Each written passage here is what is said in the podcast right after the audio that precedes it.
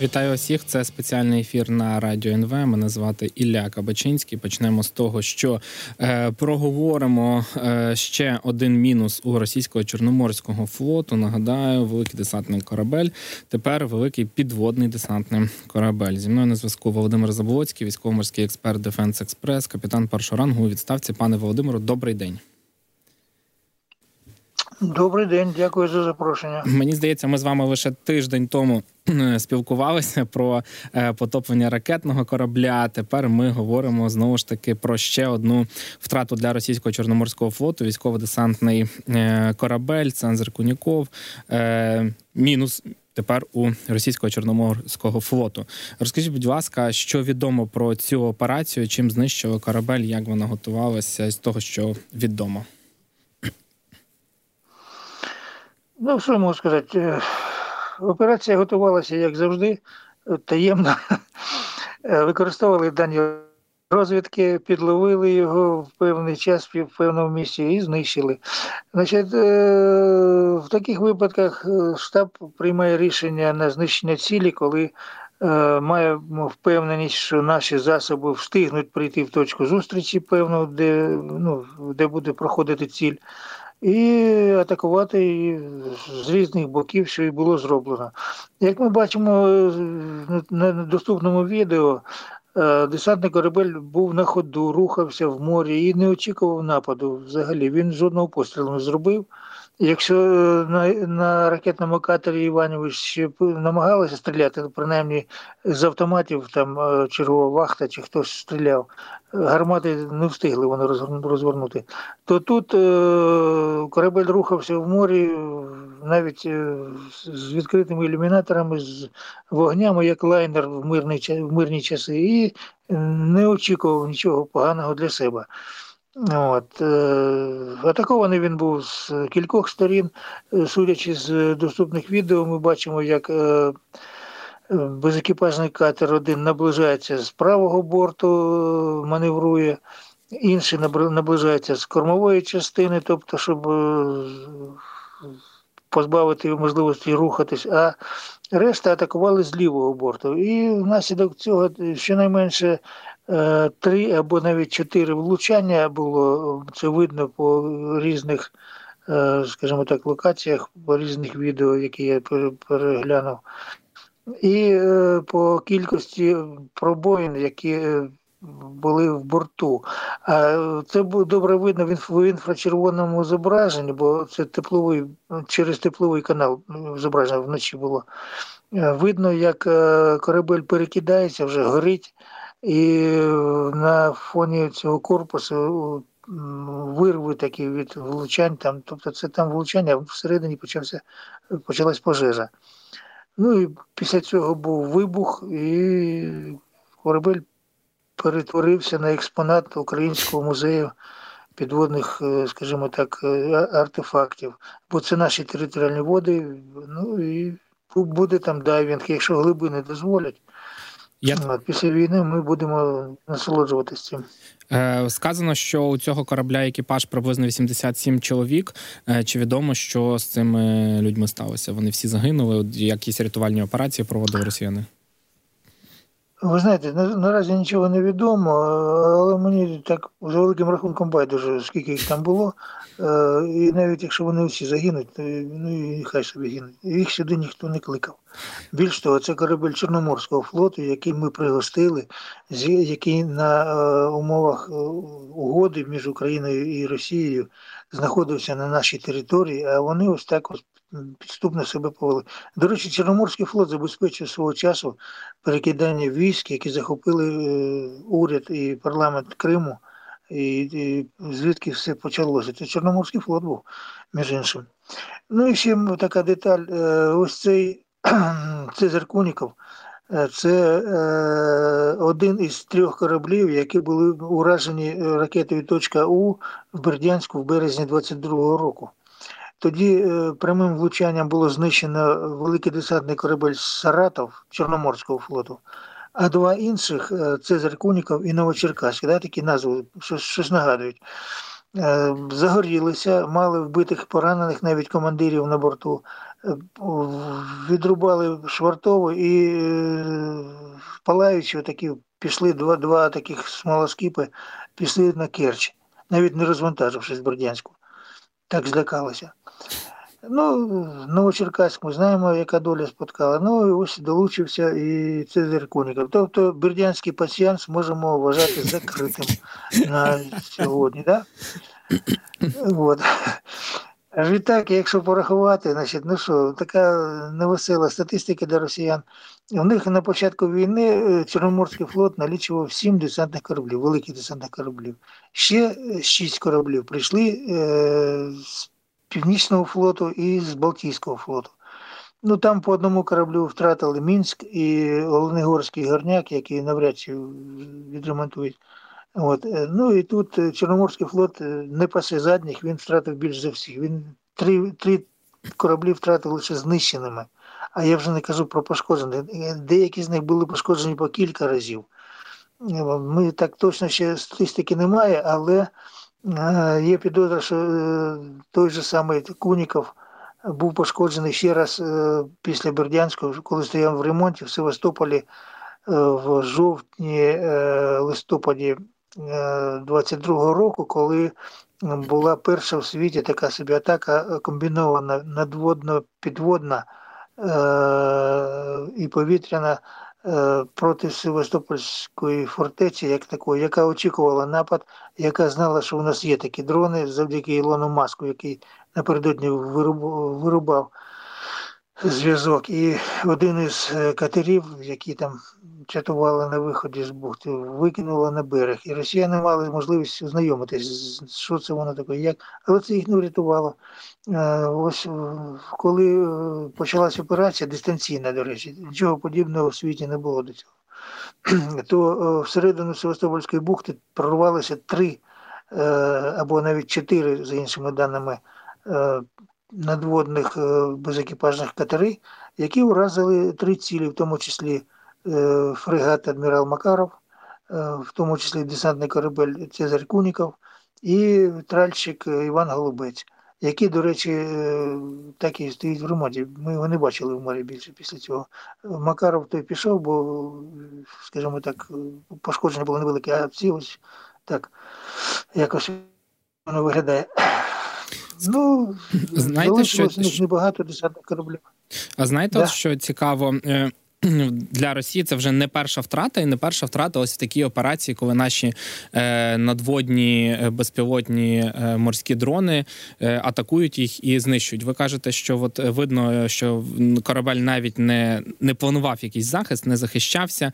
Цікаво, Чому він йшов без якогось додаткового супроводу? Ну росіяни ж розуміють, що на них зі всіх сторін чатують. Це знову ж таки недбалість, чи як на вашу думку, це це недбалість чи е, відчуття без якоїсь е, відчуття дуже великої захищеності, чи все-таки продуманість е, до деталей операції з нашої сторони?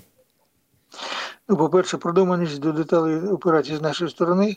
А, а по-друге, я спілкувався з польським нашим партнером, які ну, маємо угоду, тут Defense Express співпрацює з ними. Е, вони кажуть, е, після загибелі Івановця, кажуть, ну це це російський менталітет, кажуть вони. Це ментальність, яка, яку неможливо виправити. Це у них заложено в крові. Вони вважають себе полубогами, що найменше. Вони вважають, що вони живуть в паралельній реальності, якісь такі, що закони фізики, закони війни на них не розповсюджуються. Ну і отримують відповідно. Чому ж вони, вони, ну розумієте, це така як то кажуть, ну це росіяни, це багато цим все сказано. Тобто Ніч, нічого їх, ну, як то кажуть, горбатого горбатого могили виправити. Ну так от. Скажіть, будь ласка, скільки у е, Чорному морі залишилося десантних кораблів у Росії? Ну, якщо мінусувати 5, е, які вже ми назвали, тобто 3 плюс 2, да? то з 13 залишається 8 з яких два в ремонті, е, шість, з яких два е, є застарілими, то чотири. Чотири е, із них один Петр Моргунов, флагман стоїть в Новоросійську, нікуди не ходить, його ховають, бережуть. Ну тоді залишається три. Ось і все. Три, ну, а от е, скажіть, ось такий е, формат Десант на Одесу вже не поїде. От якраз хотів я вас е, спитати цей момент. Тобто, до початку повномасштабного вторгнення і ідея того, що Росія може висадити чи готується навіть до висадки десанту на Одесу, ну бо досить був такою великою, не знаю, якоюсь небезпекою, загрозою. Тобто, зараз, знищивши і пошкодивши ось велику кількість ось цих військово-десантних кораблів, історія з десантом вона ну практично навіть навіть як ідея відмирає, правильно? Ви знаєте, вона почала відмирати е, після того, як втопили Москву і позбавили потенційний десант е, повітряної парасольки, скажімо так. Да? Бо крейсера важлива роль була в координації, це був корабель управління. Він керував всіми силами, там і приданими, і авіацією, і десантними кораблями, і кораблями, що прикривали, і все таке інше. Е, позбавивши е, противника такої можливості, ми змусили його е, відійти від берегів, бо там наша авіація, і вони знали, що у нас є авіація, що у нас є ракети. А ну, Москву вступили власне ракетами Нептун. Потім з'явилися у нас інші ракети, в тому числі гарпуни. Ну і противник почув на своїй шкурі, що воно таке війна, як ну, як воно є насправді. Десантні кораблі, ну вони е, самі по собі це транспортний засіб для десанту. Вони не мають жодної зброї, лише для самооборони і самозахисту, але ну, вони не встигають її використати. І це ми бачили. І коли атакували Ленгорського горняка, і коли атакували е, ось наразі е, цього Цезаря Конікова, вони не встигли жодного пострілу зробити, бо самовпевнені йшли біля берегів Криму, як кажуть, Крим наш, ну ваш, то ваш. О, вам кришу, як то кажуть, якщо Крим ваш. І е, ще один момент про десант.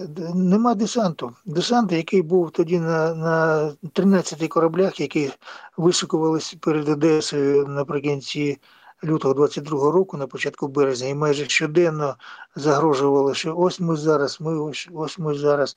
Після того, як було відбито атаку на Вознесенськ, і вони зазнали поразки, відійшли аж до відкотились до Миколаєва, потім до Херсона. То противник ну, зрозумів, що десанту в цій війні точно вже більше не буде. Тим більше, що морську піхоту вони використали як звичайну піхоту, і вона сточилася. У них немає піхоти вже морської, тим більше. Це не проста піхота, це мають бути люди підготовлені, які мають певні навички. Це має бути спеціальна техніка, це мають бути спеціальні засоби і прийоми висадки. Більш того, Е, щоб висадити десант, треба забезпечити е, його всім необхідним. А чим вони забезпечать, якщо навіть висадять частину, хоча б вони до, до берега не дійдуть, бо будуть знищені. У нас е, кілька верств, скажімо так, захисту. Це дальня зона, це середня, ну, ближня зона, і це ну, працює. І противник це знає. І він більше не наближається, в нього немає таких планів. Вони можуть обіцяти, там, лякати, ну але що їм залишається? Піхоти немає, кораблі е, залишились, і то небагато, які вони використовують для логістики, для перекидання військ, для перекидання БК, допустимо, там техніки, щось ще. Ось і все. Як буде підірвано Керченський міст, а наше командування пообіцяло, що цей рік буде останнім для цієї зайвої споруди. Ну, побачимо, якщо вони на трьох великих десантних кораблях зможуть евакуювати той гарнізон, що залишиться в Криму в напівоточенні. Ну, як то кажуть, поживемо, побачимо. Ну, будемо сподіватися, так що це е, трапиться якнайкраще. Ми будемо це все святкувати. Знаєте, от цікаво, що е, ну ми якби розглядаємо Чорноморський флот окремо, тому що він важливий. Він стоїть в Чорному морі і в нашому Криму. Але загалом в Росії ну якби кілька флотів, вони великі, і нам цікаво, що після закінчення повномасштабного вторгнення, коли ми переможемо, Росія не могла якісь інші кораблі, там навіть в той самий новоросійськ привезти. Е, Тому мені цікаво, наскільки оці великі десантні кораблі вони. Е, знаєте, швидко їх можна побудувати. Чи є в Росії якісь нові проекти? Наскільки швидко вона вводить такі кораблі е, у свій е, стрій загальний флот, якщо так можна сказати? Ви знаєте, будь-який корабель це ну, складна така історія. Це час для проєктування, це е, мають бути використані новітні технології, якісь погляди, використаний досвід використання цих кораблів. У Росії цього всього немає. Ці десантні кораблі, які 775-й проєкт, до якого належав покійний Цезар Куніков, вони будувалися в Польщі на замовлення колишнього Радянського Союзу ще в 80-х роках. Вони створювалися для десанту на Босфор з Чорного моря, для десанту на протоки е, Балтійські з боку Балтійського моря. Це спеціально були побудовані для одного кітка. Тобто вони мали прийти, прорватися через загороджувальний вогонь НАТО і висадити десант, щоб захопити протоки. Е, а це давало ну, Радянському Союзу е, перевагу у війні, яка могла б початися за ініціативою Москви, звісно ж. Бо е, якщо б на Москву нападали, то вона б десанти не висаджувала, зрозуміло, да? От, е, Такі ж самі кораблі є у складі Північного флоту і Тихоокеанського, але там інша філософія, ну там свої десанти. Тут стратегічні десанти існували, мали бути висаджені саме для цього. Приблизно за цією ж логікою вони хотіли висадити десант під Одесою.